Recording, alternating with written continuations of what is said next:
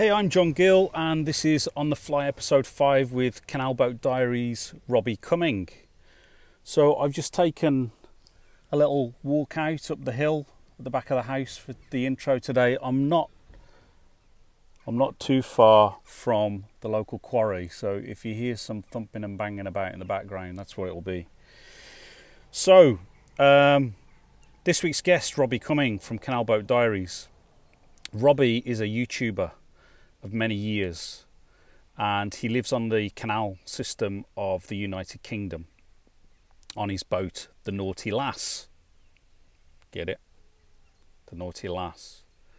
Uh, so the Naughty Lass is his full-time home, and he captures his day-to-day comings and goings. Robbie coming, Robbie coming and going um, on his iPhone and he puts these vlogs out on YouTube. Now, for people outside the UK, canals, if you don't know what a canal is, a canal is a man made waterway. And they date back to the Industrial Revolution. And they were originally designed for transporting goods up and down the country before we had engines and motorways. And today, they're mostly used by people who live on their boats, like Robbie, or people who are holiday hire boats and, and holiday and so on. It started raining. That's good. Anyway, apparently, I read a quarter of the boats on the British waterways are now lived on full time, which is quite interesting uh, especially for people who want to live near city centres. It's a cheaper alternative for for living. Check me out, my grown up facts. Anyway, so I wanted to chat with Robbie because about this time last year he was approached by the BBC, which is the national broadcaster in the UK, and they approached him to adapt his style of video diaries into a short run of episodes for TV which he did. And so they put out five episodes uh, that ran around November, December time in 2019. And so now he's currently filming series two under lockdown conditions, which should make for a really interesting sort of document of this time that we're living through. So this is double whammy for me because I grew up in the West Midlands in, in the UK which is an area where you can barely throw a stone without it landing in a canal. And as a teenager, I went on several canal trips. But Robbie's also a mobile filmmaker. And that style of production that he uses for his YouTube videos has continued into the BBC series, which is really interesting and, and opens up, you know, potentially opens up a world of opportunities for other mobile filmmakers like me for the future of television. So we have a chat about how Robbie got started on YouTube, how his process has changed into mobile, um, his mobile setup now, and we also get a few peeks behind the curtain of the BBC production. I have to tell you that this week Fact Checking Fairy's back with a David Bowie quote, no less, so listen out for that. There's a few more musical interludes as well this week. I made a special Crank It themed jingle. So, Crank It is a kind of catchphrase for Robbie and it refers to the winding process of opening locks uh, on the canals. Now, locks are the gateways that allow canal boats to go up and down hills. They're sec- basically sections of water that are that are closed by gates either side, and the way you open the gates is to wind open sections of the gate to let the water through. And you probably need to check it out on YouTube or check out one of Robbie's videos. He's got loads of videos about locks. Anyway, so crank it is the winding sort of process, and so crank it is crank it is one of his catchphrases. He's got the crank it crew, who are people who support him financially through Patreon. Um, and just got to crank it is a little jingle I made using sounds from some of his YouTube videos and I th- I think it's got potential for this year's Christmas number one. So check that out. Um, my song for the episode this week, Dead Easy, came to me straight away. So Robbie, I dedicate to you "Room to Roam" by the Waterboys. So again, check that out. Find that on you, iTunes or YouTube or whatever. So I hope you enjoy this episode. Um, I feel like I'm getting into a bit more of a routine now but I'm always open to feedback. You know, how could it be better? Um, if you've got any guest suggestions, if you've got any jingle requests, you know, what should I make a tune out of next week? Um, talking of tunes, Robbie is not only a filmmaker, mobile filmmaker, he's a mobile music maker. And tracks from his YouTube vlogs and BBC series are available to download.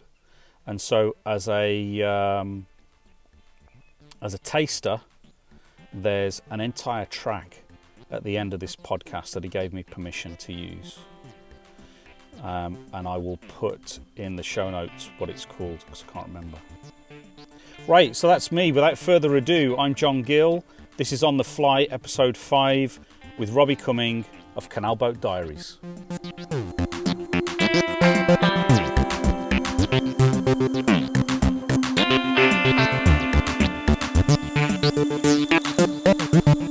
On the Fly. But yeah, this one's called. It's a channel called ETTV, and it's really incredibly niche uh, street food uh, channel, and it features Japanese and Korean style street food, and just there's no dialogue at all. There's no no text or anything like that. They just sort of film the shop from from a, few meters away, uh, social distancing, of course, and uh, get then they get close uh, and then film the meal being made, whatever it is. It's just shot after shot. Nothing. It's just simple as that. But I just find it mesmerizing. And is it all the same angle, or is it yeah. just one shot? Or? It's not one oh, long wow. shot. It's a lots of about 10 second shots, I'd say. Right. Which is, I just think, is is ideal. Uh, certainly for my um, short attention span. And is it? Can you have you been able to work out how to make what it is they're making from this, or is it just the yeah, it is that simple. You know, they've just got a. It is a still shot, so it's it's just on a tripod, um, fixed shot of the the food being made. Um, sometimes they move around a little bit, but they, they do do it very well. Yeah, uh, yeah, it just inspires me. I love cooking, so it inspires me in a different way. Um, uh, I wouldn't be able to make what they're doing, but it's just inspirational. I do a lot of um, uh, food filming on my boat. Um, yeah, uh, it's a bit more for the BBC program, um, but I do do dabble for YouTube as well. But I need it's quite a tricky setup because it's quite a small space, and of course, cook the cookery programs. I think if you worked on one, I mean, they'd have cam different camera operators, all sorts of people doing different things, so the chef can actually yeah. get on with it. And I've, I've of course got to do every self film everything, and it, it is quite tricky. I often eat it cold, but um, but yeah, there's loads of times where I'm just working with whatever I've got on board because I can't just nip out to the shops sometimes because I'll be in the middle of nowhere. So uh, yeah, I made I've made some strange things on on camera. on the fly. I think my way into YouTube was just ever since um, ever since ever since I was a lad. I've always wanted to film stuff, but we just didn't have enough money to, for a, a camera. So I just like nick the school's camera or um, borrow a friend's camera, just try and record stuff. You know, n- normally on VHS, but then when it came to, I think I got hold of like a Microsoft Movie Maker, mm. and then I started editing things together. And I thought, well, this is this is quite this is a good laugh. And I I'd made some silly voice, silly characters, and made little sketches, and started uploading it onto YouTube. And then I got a my own camcorder It was just like a cheap Panasonic, not even HD cam camcorder. Mm, yeah. And just uh, oh, then I moved on to iMovie, and I sort of started to you know just watched a lot of how to how to make video um, videos. I did that for 10, 10 years maybe, and then then I well this is this is when I started getting getting into to canal boats, and I so I, it was out of my mind at this this time. But I'd got myself a job that was work from home, and that job required me to do a bit of marketing and public relations for people and social media. So I sort of kept my hand in technically, mm. and then as I was researching, I think we had to put together something for a potential client. The the RHS, I don't know if you heard of them, the Royal Horticultural Society. We're trying right. to get them on board. So um, I, th- I thought, well, you know, I've seen people do vlogs. I wonder if a vlog would sort of suit them. So I did my own gardening vlog using this, using my, my boat and um, and the herb garden that was once up on on the roof. It's not on anymore. I've got rid of it. but uh, yeah, I did a little silly little vlog for them, and um, even chucked in a Monty Don impression. And um, yeah, they they they didn't take us on. But uh, I I realised then this this is it. This is got what I've got to do. Like every spare minute after work, I was then working towards coming up my own YouTube channel, all about canal boats and living on. And you, so you were already living on the boat then? Yeah, but when I first started on my narrowboat journey, so there I'm on my own. I'm moving this boat around. I'm working at this other job at the time. And if you said to me, "Why don't you do a vlog?" I would have said no because I don't know enough about you know uh, mooring up. I don't know how to go through a lock as well as I should do. I, I just felt a bit. I know the kind of comments you get on YouTube, and I just didn't want to be yeah. open to those just yet. But when it did happen, after a, about a year, I started making vlogs and putting them out there. The the feedback straight away was fantastic. I think I picked up about a thousand subscribers in a in a few weeks' time, so it was really welcoming the people out there for for this sort of content. Wow. Yeah. Yeah, I think that was what came across to me on the TV program because I I loved that you you weren't kind of the expert. You were yeah. definitely more expert than me, but you but equally you're kind of finding your way and learning, and that's that's a lot more enjoyable, I think, a watch to me than watching somebody who knows everything. Because then, I mean, if I was, you know, 30 years younger, I would probably watch that program and think, right, I've got to get a boat. Because mm. that's what I was thinking, you know, 30 years ago when I was out with my mate. I've got to get a boat. I would love to live on a boat. Yeah, I think you've touched on something really important just then, which is um, creatively. I think it helps if you don't know what you're doing as well. I think, I think it's a Seth Godin um, quote. He says something like, uh, you know, I might not be getting this this right, but he says, "You can't be completely creative if you know what you're doing." Something like that, or you know, yeah, yeah. yeah. Um, and I just thought, wow, you know, yeah, that's cool. That that sort In fact, there's a Bowie. There's a yeah, there's a Bowie quote which is really similar to that, which is. Um, it, which it might, if it, and so it might have been quoted by Seth Godin, but I think yeah, it could have been uh, from Bowie. Like, if you feel like if you feel like you know what you're doing, then you're you're not pushing yourself. Okay, that's enough. that's and, a different take on it, but it's the same idea, isn't it? Yeah. yeah, yeah, yeah. Hello, this is the Fact Check Fairy. David Bowie actually said if you feel safe in the area you're working in, you're not working in the right area. Always go a little further into the water than you feel you're capable of being in. Go a little bit out of your depth. And when you don't feel that your feet are quite touching the bottom, you're just about in the right place to do something exciting. Yeah, and that was that was Bowie's thing that he he had to feel uncomfortable. Yeah, I love uh, that. Uh, to know that he was doing something that was worthwhile and, and creative. The so obviously the, the the YouTube stuff took off what was it that made you sort of think, right, the way to do this is just with my phone? I mean, I know you, you you edit on an iPad, don't you? I do now, but at the time when I first started vlogging about you know life on a narrowboat, I had this Panasonic camcorder. I had iMovie uh, on my laptop, and the laptop's like a, a, a MacBook one, so it was quite good, but mm. it was it's quite basic equipment really. Now my setup is an iPhone. Um, I'm just using uh, currently the latest, well, iPhone 11 Pro. Um, I found that's good, but uh, I think three cameras, it's just two cameras too many really on this one. I just use the wide angle lens really. Um, yeah. But I, have got that. I've got uh, a microphone that I can plug in using the Lightning adapter. And the, the microphone's like a lapel lavalier mic, mic mm. from Rode, Rode, however you pronounce that and um, yeah, I've got a few like little tripods and things, but mostly it's just those two that I go out filming with, and then I'll just airdrop that the footage from that all over to the iPad and use LumaFusion app. I don't know if you've heard yeah. of that one.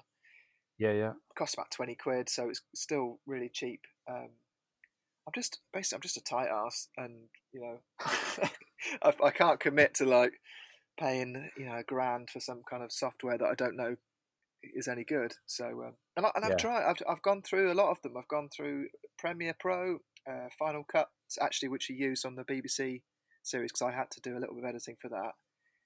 And so I know how to use them. It's just I I feel like it they constrain you a little bit because there's so much so many possibilities. It's like having you know like a guitar effects pedal and you've got a row of, of a hundred different ones. It's just gonna sort of hold you back, really, isn't it? Because you've got too many choices. Yes. So yeah, minimalism is key for me, definitely.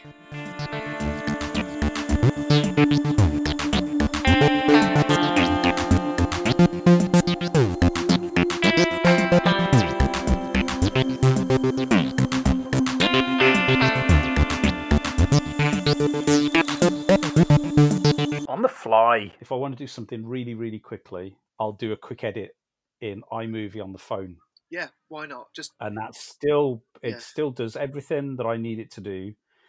And then if I want to do something that I'm going to spend a bit more time on it and and I want to be more creative with it, then I really like LumaFusion on the iPad. And like you, I'll just airdrop everything onto the the iPad.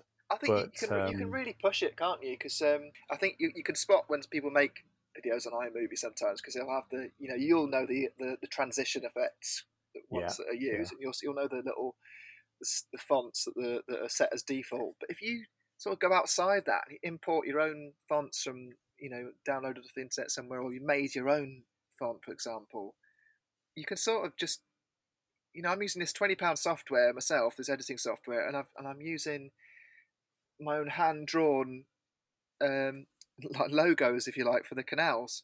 So Hmm. and it gives you that extra little point of difference. You know, you don't have to be like everyone else. Um, Yeah, yeah, absolutely. spend a lot of money. So you? how do you how how what's your process then for for taking something that you've created yourself like that and, and so this is in LumaFusion, I presume. Yeah, um, I could take you through the editing process, but I suppose I should start at the, the beginning, really, which is uh, researching. So I got I've got to research a little bit about the journey ahead of me. I've got to know how many Yeah. sort of locks that I, I try want to try and fit in in the day, um, or you know how many towns I want to fit in. Um, actually, with YouTube, it's generally just film the day and see see if that's Yeah. enough footage, which generally is enough footage. Something will happen along the way to give me that sort of jeopardy that you need to tell a tell a story, um, Yeah. And to keep people watching. Um, and yeah, as long as you're like really fierce with your editing and you cut everything out, that stuff that just sort of you feel like, oh, that's a bit fillerish, you know. But a lot of the time, I'm sort of just inspired by the scenery as I go along. I'm lucky that it's a linear journey, so I don't really have to sort of plan too much of like, oh, I must get some footage from that bit there and then join it with that bit later on. You can just sort of think it over in your head as you're going along, and then Yeah. I take all that footage and, and sort of edit edit it mostly, you know, in a linear fashion again. So from start to finish. That's my favorite approach to filmmaking is I go and film something and a lot of the time I don't know what I'm going to do with it. Mm. Um, because I haven't even got a like an ongoing theme like you have with the the boat. Um, but I think you, but you, you know, like you say, inevitably, inevitably, something happens that you think, oh right, well that's that's what it's about then.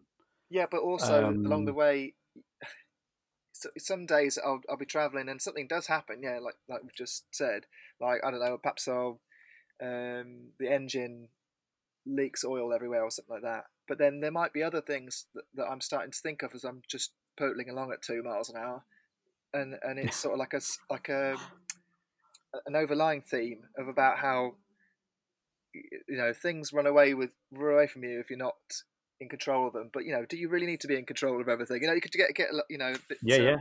I really enjoyed how uh, on the YouTube channel how you built in pub of the week. yeah. That's like Um, a regular which- feature where I just go to Yeah. a pub, isn't it? You know, and, uh, film what it's this yeah, the sort of general vibe, it, and just gives people that um, regular slot to look out for, which I can't do at the moment, obviously because of Yeah. lockdown. On the fly. I, I started blogging when I was in Runcorn uh, near Liverpool, and I just I looked around me and there wasn't there wasn't anyone. There wasn't there weren't any stories in a way because uh, I looked around myself. thought this is not what I signed up for. I wanted to meet people, so that's why I started the YouTube channel too. So the boat next to me right now, lady in there, she's just doing up the boat. Really doesn't live on there, but she owns a funeral parlor. It's a family business. She's struggling to work there, and she's just telling me all about how.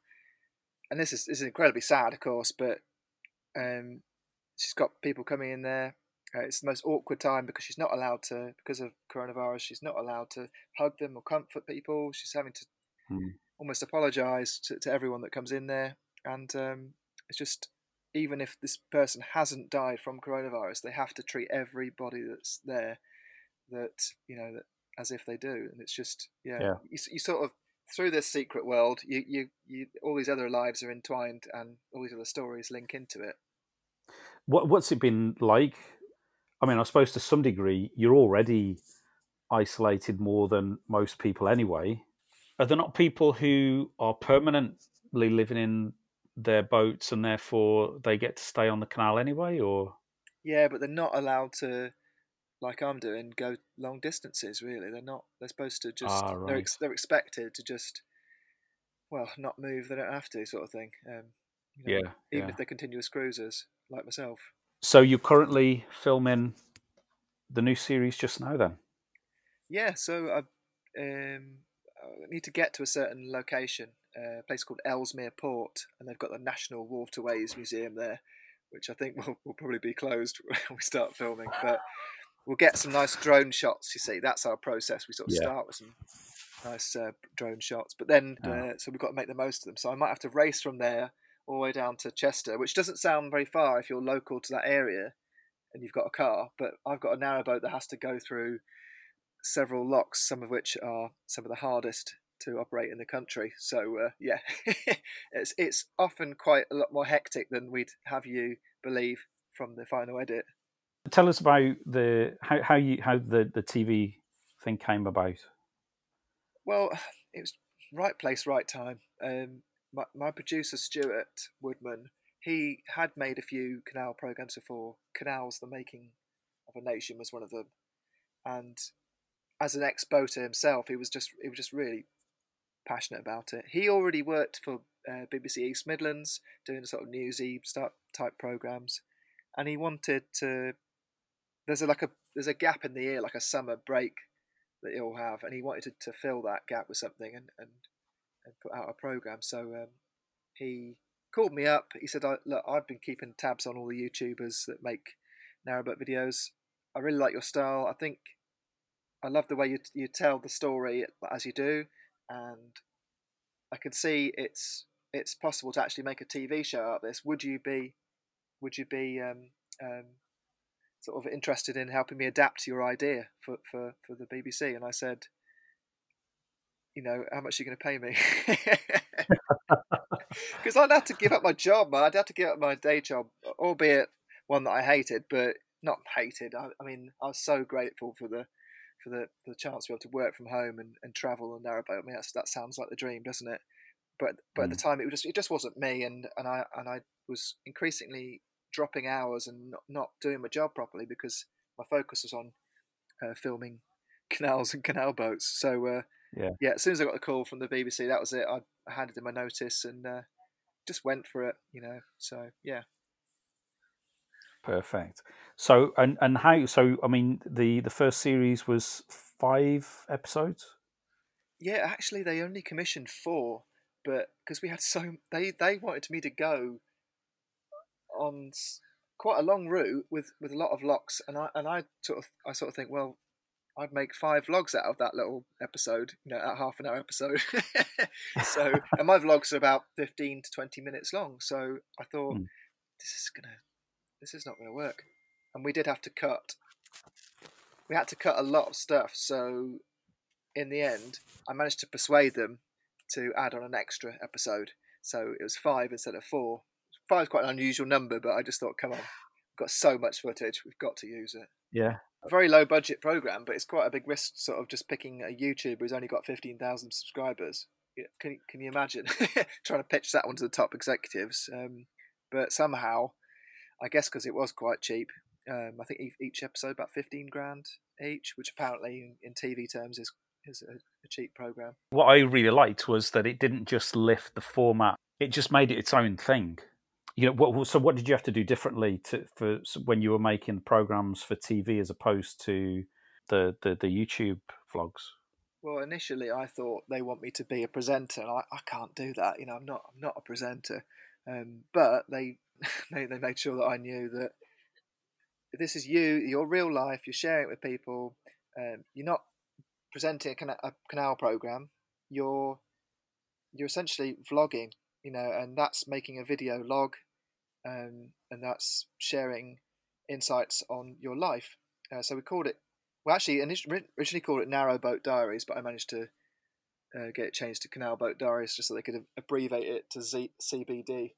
Um, no, not because of that, because I think Narrow Boat Narrow Boat Diaries is already, used by someone who wrote a book and did some other YouTube videos. Um, but yeah, I had to change quite a lot. Um, but at the end at the end of the series, I realised, well, actually, could afford to be a bit more lucid with it. So I think on the next series, I will it's just I think my goal is just to be as much myself as possible because that in that yeah. way I can tell my story in the most true fashion because we the, the, BBC believe it or not lots of people debate this but they are so hot on getting the facts right getting the story straight not some programs can be overproduced but this one is unique in that we don't make things up we don't sort of set things up I mean we don't yeah. uh, set up interviews. They just happen along the way. We don't set up um, rendezvous points or whatever. It's just it just happens, and I'm filming it along the way. So yeah, I did have to learn more about TV than I ever thought mm. I would, but that was just fantastic. You know, it's, it's really good. I learned so much. Oh, wicked.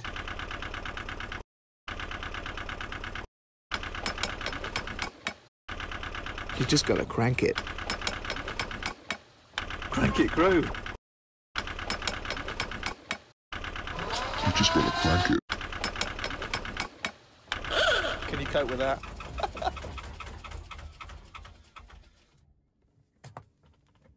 On the fly. On YouTube, I'm doing everything myself. So one of the most important lessons I, I had to learn in the end was it's not my show. I have to let go of certain creative things. So, so what we actually what you actually saw on TV, it was not how I not how I would make it. It was just how we all collaboratively put it together. So it was a yeah. real team effort and a, sort of a project or a film, series of films made by a team of people, not just me. Yeah. I suppose it's nice that you've still got your YouTube channel, so that's that's what it is, and and you and that's yours. But now you've got the opportunity to do this, and you could uh, and, and obviously there's somebody else editing it. How was that for you? I started out editing on the laptop they gave me for the series, just just putting my like a rough edit of my clips of that day, you know, for example. But our schedule became so tight in terms of moving and trying to make the programs in time for our our sort of fairly loose deadline, but still a deadline. And mm. So in the end, I had to give the editing completely away. So I had to just give them all the raw footage, which was quite nerve wracking because there's a lot of there's a lot of swearing going on in some of my, my clips and a lot of oh that's not right and just getting really you know frustrated with myself because these are long hot days where you're just working through the canals and trying to film it all yourself and it's just it's a lot harder than people will will, will ever see because we're trying to make a relaxing yeah. Uh, slice of escapism on, on the on the canals. But um, yeah, it was uh, yeah, it's pretty difficult to um, just sort of keep your head at some points sometimes.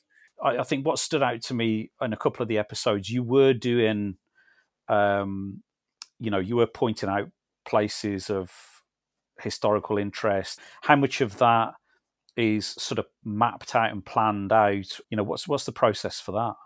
Well, I don't really know anything about TV really, about making TV programs, but my producer Stu does, and you could tell because of the way he meticulously um, planned and researched the routes. I think he had to do that just to sort of say to the bosses, "Look, we have got a, an idea here. you know, we're not just winging it." Um, whereas that's my, I'd rather just take my boat, go to a town, hang around for a few days, ask some of the locals, and see if I can get you know some nug- nugget of knowledge that I can then go and fact check because we would always every single time fact check and even take people's numbers down, emails, addresses to make sure it was all do, doing, do- being done by the book.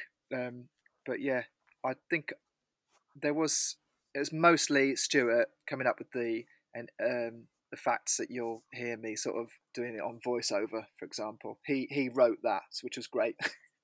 It's like when you get a DVD and you've got DVD extras. oh, brilliant! You know, That's one good to hear. I one like one could be the the companion to the other. You know what I mean? And it's they're both equal, they're both completely different, but you know they they are definitely a, a companion piece to each other. I was a little bit worried about that because um, I thought, well, people are going to see this highly polished BBC show, and then they're going to go look me up on YouTube and just see this absolute mess that I put on there. Because I get I get quite creative, guys. Um, so yeah, and I like to Oh no, of I thought I, you know muck around a little bit. So yeah, on the fly. Once I realised that you genuinely were making it by yourself, apart from the the drone stuff, that it was just you filming. Um, I can't let my producer get away without a credit there though, because he he was operating the GoPro camera at the front of the boat, so most of the shots you see, well, all the shots from the front of the boat are his. You know, so we did. There was a lot of collaboration, but he was only on board Yeah. maximum two days a week, so it was mostly me, just every day filming. but for example, like the one the one that stood out was when you were you had to wade across the canal. Yeah, that's Um, that's so completely self that- shot. that- That, one. Yeah, well, that's what I thought because it it looked like you'd left your phone because there were lots of sort of jump cuts to obviously to reduce it down.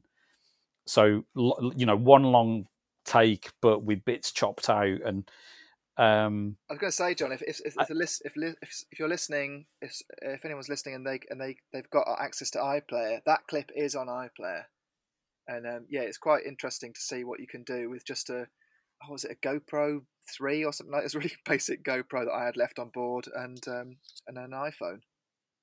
Yeah, and it's it's it, uh, but but the so that was that was great. I thought that was really good, and it was really authentic because you know, I mean, I I quite like, um, for example, Top Gear, the what's now become the the Amazon thing, Okay. where the the the construct of it is that it's three blokes on a on a, a journey and but but you but there's but the, it, there's so much production Hmm. and there are camera cars and there are drones and I don't know that helicopters I don't know but you know there's there's a lot going on We Whereas had one of the drone clear- pilots from that actually. We, had one of the drone pilots Really? He, he did a guest sort of day on on the boat, but he just just too much gear. Like it was it, he stuck one camera right on the end of the boat, you know, where you should have a fender. So yeah I was like, we can't put one there, and just it just it's just too much, too much. But yeah, what a, Yeah. what an incredible sort of he had so much gear, incredible really. But yeah, sorry. No, no. What well, what I liked it's it's all your, your incidental stuff. So it's like it might be so you're mooring up or something, or you're Yeah. you you you're getting you you're getting up in the morning and the hatch opens up and there's you know your chores to sort of getting the whether it's getting the water or you know pumping out the the engine bay So the, the fixed it- shots of me doing something. yeah, just and and No, they're and the hardest to film, John.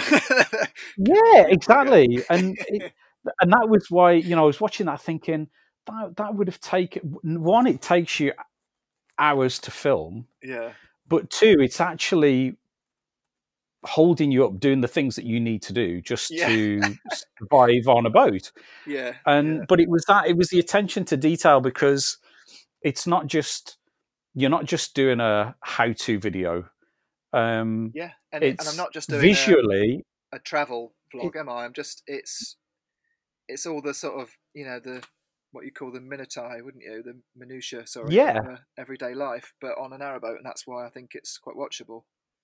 But actually, Yeah. I think anyone's life, if you watch a video of someone, even like the way they make a cup of tea, you'd, you're just gonna be watching, aren't you? You'd be like, hang on, I wonder how they do it. Absolutely. Yeah. Absolutely. In fact, that's one in in, in because I I sort of do mobile filmmaking workshops, and one of the things that I talk about is like just so the first task is to just go and make a little video less than 30 seconds in three shots. And it could be somebody walking through a door. The, the two examples i always use are somebody walking through a door or making a pouring a cup not even making a cup of tea just pouring a cup of tea. Um, because if you if you're creative enough with your angles you can make the most mundane thing look really cinematic and interesting and things like I, I always remember that there's there's the shot in um, the Sixth Sense where the hand is hovering over the doorknob, and it's probably been done loads of times, Mm. you know, by Hitchcock and people like that. But it was just done in a particular way in that film that it became iconic. And but because the hand it, intentionally he's hovering because he doesn't know whether to open the door or not, you just get the suspense. So it's the combination of the suspense and the visual. Um, and it's just those kind of details. But I like, I just like it when you leave your your iPhone lying in the grass or something, Mm. um, and the grass is in focus and you're out of focus, and it's just little things like that that Well, a lot of that is is I don't think people notice necess- You're not aware of, but it, it's what makes it feel a nice, comfy, cozy kind of program to watch. that's great. It's great to hear that. Um, a lot of that is just from sh- shooting from the hip, sort of thing. You know, just sort of right. Yeah, yeah, I'm just gonna because if I really over plan, well, if I you know, plan it too much, try to set up the shot too much, it does seem a bit contrived, like a bit too much. Yeah. Like, like you know, I've thought about it too much. So some of the best ones are like that. There's a, gra- a sh- shot of me mooring, tying up the rope, and the long long grass, flowers sticking out, and that's a great shot. But all I did was sort of quickly put the phone down, sort of roughly in the angle, pointing over to where I was going to do the action, and I, and I just did it, and then I picked up the phone afterwards, and I just got lucky on that one. Um, yes, yeah, yeah. and that happens. and that's and that's it's all part of the process isn't it that sometimes it is just you in fact i've i've done that before now uh, not realizing that i i'm still filming i've put the phone down and then you're like oh well actually i didn't even know i'd done that but i'm i'm going to use it um and take credit for it I always always aim Um, to do it. I never sort of I don't. Well, I used to. I, I rarely now sort of oh wave the camera around and see if anything happens. That which is shooting from the hip, isn't it? Really, sort of just going for it. Yeah. I, I normally have an idea in my head of what I want to achieve, but you're right. Every now and then you'll get a light leak on the lens or something like that, and it'll just be like, wow. No, I couldn't have done that any better if I tried. yes yeah exactly exactly do you do you use any uh, apps other than the the sort of the iphone camera app itself or for Well, filming I, I actually have to for the BBC stuff because it's UK TV. It's 25 frames per second, and the native iPhone camera app won't let you do 25. okay It won't let you do that. So, yeah, I, I had to to use. Uh, well, I started using Filmic Pro, which is quite a popular one, and then soon realised it was a bit too much. You know, I, I I was clicking on the focus in the wrong part of the screen. I just kept missing the shot. You know, I needed that autofocus. right yeah So I, I ditched that one in favour of ProCam, which is a similar tool, really. So it just gives you those extra options on, on frame rate and also focus and all those other things. But Mm. All I need it for is for the frame rate, really. I just need autofocus. Um, You just gotta crank it. on the fly well, for me, I, I use a um, a mobile device to film with. Um, number one, well, number one because I'm too poor to afford like expensive cameras. uh, number two, the high end camera snobs. It just, that just ruins it for me when you get people who are like, "Yeah, I got this lens and it cost me six thousand dollars," and I'm like, "Well, no, I just can't even dream about that." It's just exclusive world that I can't get into. Um, and then, but the reasons for me, the positives for me, is if I'm using a mobile phone and I'm in a pub, I don't want to draw attention to myself, so it's perfect. I just whip out my pocket. Yeah. People just think I'm doing some kind of selfie or video calling, you know, my mum or something. um, yeah yeah It's and the fourth reason probably al- it's always to hand. so I can capture moments that perhaps filmmakers, videographers with their huge setups, um, the the red cameras or whatever you have, um, they they would miss. You know, the moments that they might miss. Yes, absolutely. In fact, that's one of the reasons I um, have never invested in a gimbal. Oh yeah, yeah. Um, I don't know if you That's use a a gimbal subject to at get all. onto. In, well, I've tried them. I've just it. Well, one of the ones I tried didn't, have, didn't even have a way of plugging in an external microphone. So Ah, right. straight away it was like, well, this is limiting what I can do with it already. Um, so I I don't use one. Yeah. Uh, at the beginning of the lockdown, I was fortunate to be sort of classed as key worker. So I was out doing some work anyway, and I went into the city centre just for the novelty of being able to capture the city centre completely empty. I'd never seen it completely empty. Right, I mean, it's just one of these cities. Dundee just seems to be constantly busy.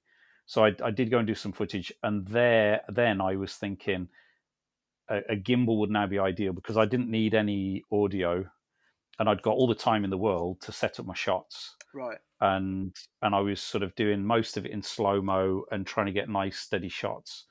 Great. I think in I was there for about an hour and I saw about three people and they they were literally other key workers who were walking home on the fly. If there have been any filmmakers or documentary filmmakers or influences that you've gone back to or that you've since found I don't know if I can name any specific ones, but there are there is a I remember there's a shot I certainly use on YouTube, um, and it's what's it called? Oh, it's got a special name.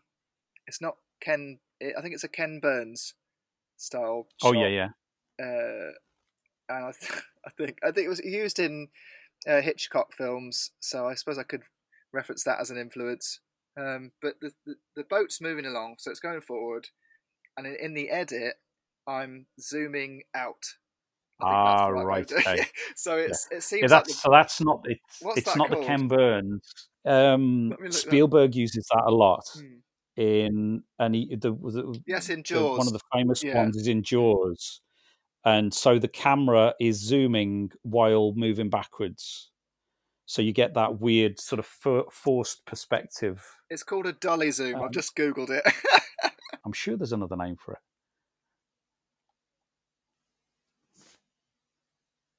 It Are you was still there? it was yeah. I was- Oh, you, just- oh, you Google I. I just going through Wikipedia. Um, the effect was first conceived by Irmin Robert, Roberts, a Paramount second unit cameraman in Alfred Hitchcock's film Vertigo. There we go. But it is a um, Used in Jaws, it's one of those Lord of the Rings, like all those ones. Yeah, I don't know if Robert Rodriguez to sort of bring it almost full circle, yeah. but yeah. um, have you have you read his have you read his book? Well, I'm as I said at the start, I'm not really like a massive fan of his, so perhaps I should read his book because Oh right, I, like I I'm not a massive fan of his either, but I um when I was at college, I used to get his book out of the library, and because one of the, one of the things that drew me to it, um, he so when he made Desperado or the the not Desperado but the original Is it El I'm not sure Mariachi, even was if it? it was Alma, yeah, like the the I think it might be Spanish language Oh, right. version, but he it was it was like really low budget, and he didn't have a dolly. But one of the locations they were filming in, there was probably they called it a hospital. I think it's probably what we would call like a health center or something. And they went and bor I'm not even sure they asked permission, but they went and borrowed um, a wheelchair, and that was the dolly. That was his dolly. It was basically him uh, sat in a wheelchair with his Oh, 16 brilliant. millimeter camera Yeah. and somebody pushing him along. Hmm. It was perfect. You had quite a sort of a steady cam dolly type shot. So he made his Uh, own that's dolly a achieved it. wheelchair. Brilliant. Yeah, exactly. Yeah, which is brilliant. But his book's full of kind of gonzo approaches to filmmaking like that. That just that he it was you know it and I think it, it's the ultimate in creativity, isn't it? Like the Yeah. necessity is the mother of invention. yeah. If you haven't got the cash, then you have to find another way to do it. Um, and anything like that, I think, is brilliant. I've recently been doing some vlogs on YouTube to help others because that's I believe it's it that's what you should start off doing YouTube. You should start by looking to help other people, and it's all about how to sort of use whatever you've got lying around, basically. And instead, instead of having all the gear, it's, it's more about having all the ideas. So you know, that's my, Yeah. my sort of take on it. Uh, well, I think that's brilliant advice because um, you know it's one of the BBC uh, trainers. I don't know if you've come across him at all. Um, No, no training whatsoever. Mark- Unfortunately, I could have done um, myself. have, have you come across Marc Settle at all? That name does ring so a bell. He But, he's no. this. I think he's like the sole trainer for um, mobile journalism in the BBC. Right. um, and it might have been it might have been a tweet of his that sort of pointed me um, in your direction in the first place. Oh, bless him. But he um, he has this like great, you know, it's because it's because even you know even the most the, the most well equipped person can sometimes find themselves out and about, not expecting to want to do any filming, Mm. but then you know you see you see something you think right I've got it, I've got to capture it, and so he's great one for a sort of a an on the spot tripod is um a, like a little water bottle just the kind of thing that you'd you know you're out for the afternoon you buy a little bottle of water um no I, I, admittedly both of the neither of these things are things that i find myself in ownership of that often. Yeah, but i suppose there are things that you know push came to shove. Yeah, if you were near a shop potentially you could.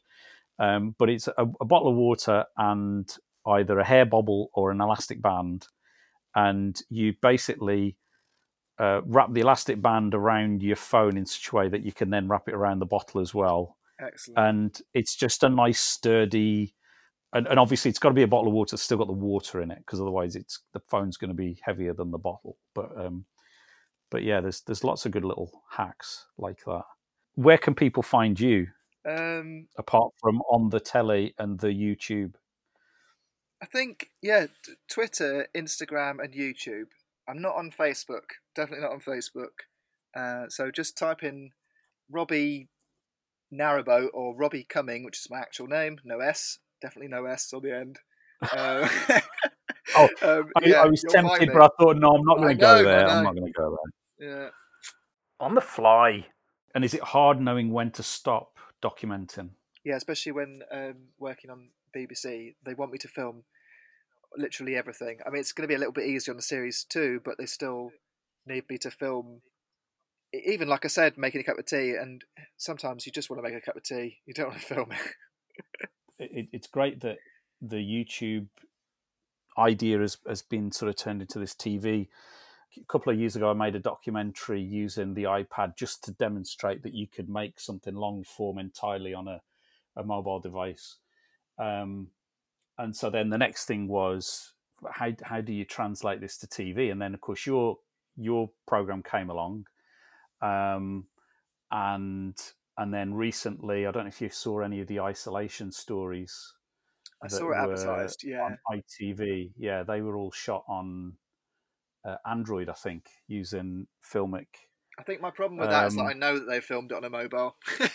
I want to, I want to be taken out of it, and and thanks to all the production, you know, the all the, the guys that tweaking the, the the knobs behind the scenes on the color grading and stuff like that, um, and the drone shots, it, it, it feels like I haven't shot a lot of it on mobile, or or I hope it doesn't. It, it feels like that. Yeah. Is this the future of television? Are, are people, you know, is or is YouTube going to become the TV of the future? I don't think it would be giving And too much away to say that, that BBC see YouTube as a competitor, but at the same time, mobile wise, a technology, I think it's become going to get to a point where you won't even know that they're not using uh, a, a traditional setup anymore. They're not using a traditional camera. Mm. I think it will just one day they'll just be oh are made by made on a on an Android Samsung phone, and people will be they won't know it unless they check the credits or whatever. You know, it'll be seamless. Yeah. I think. Yeah. Presumably, when Series Two comes around, they'll sort of make Series One available again, and I hope so, will be able to but it up. seems to only last thirty days, and then that's it. It's off off the iPlayer. So, um, but I'm incredibly lucky to actually have a page on the BBC's website. If you want to go and find out more about the show, there is some information and some clips on there on the iPlayer. Yeah, and we'll put links to that in the in the show notes as well. Lovely. Uh, any plans to work on on anything else along these lines? Are you are you thinking beyond Canal Diaries on YouTube and TV, or is it all consuming just now? Can I put it out there, John? I'd like to make uh, a program called Pimp My Barge, uh, where, where, whereby I help I help other boaters who can't afford a proper, you know, all all singing, all dancing, uh, posh boat to actually, you know, give them a nicer lifestyle because it is it is hard. It's hard lifestyle. It's hard work, and you know, for example, my my plumbing, it all seems to be just rusting away and the boat's you know just it, yeah it needs updating. So uh, yeah that's my idea. Pimp my barge. If anyone wants to make that give us a call. And so would episode one be your barge? Yeah probably. No I, I, couldn't do that. I couldn't do that. Just uh, i just hope they paid enough that i can actually uh, yeah set the uh... exactly yeah. Well that'd be best of both worlds wouldn't it? Best yeah. of both worlds. Yeah series two is that sort of toward the end of the year again or? Yeah it should be let's just say christmas time um, and then hopefully yeah. won't be too disappointed when they put it back or uh, remove it from the schedules.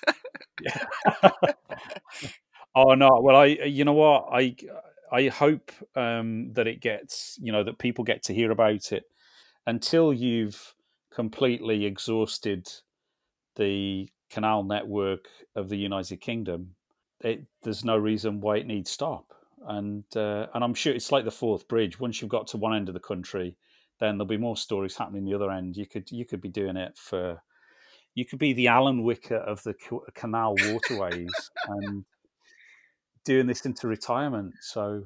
Um, well, that's the thing. I thought I'd yeah, I'd pick a job I could do when uh, you know when, when I was that retirement age. When uh, obviously I couldn't retire because I hadn't earned enough money. and maybe it'll enthuse people back out to the waterways as well. So, uh, well, yeah, we don't, don't want too many, John. I get I get complaints by the boaters that try, I try to make it I make it look too too good. So uh, yeah, never mind. but yeah, thanks thanks so much for having me on, John. Uh, absolute pleasure. I'm so grateful. Thank you.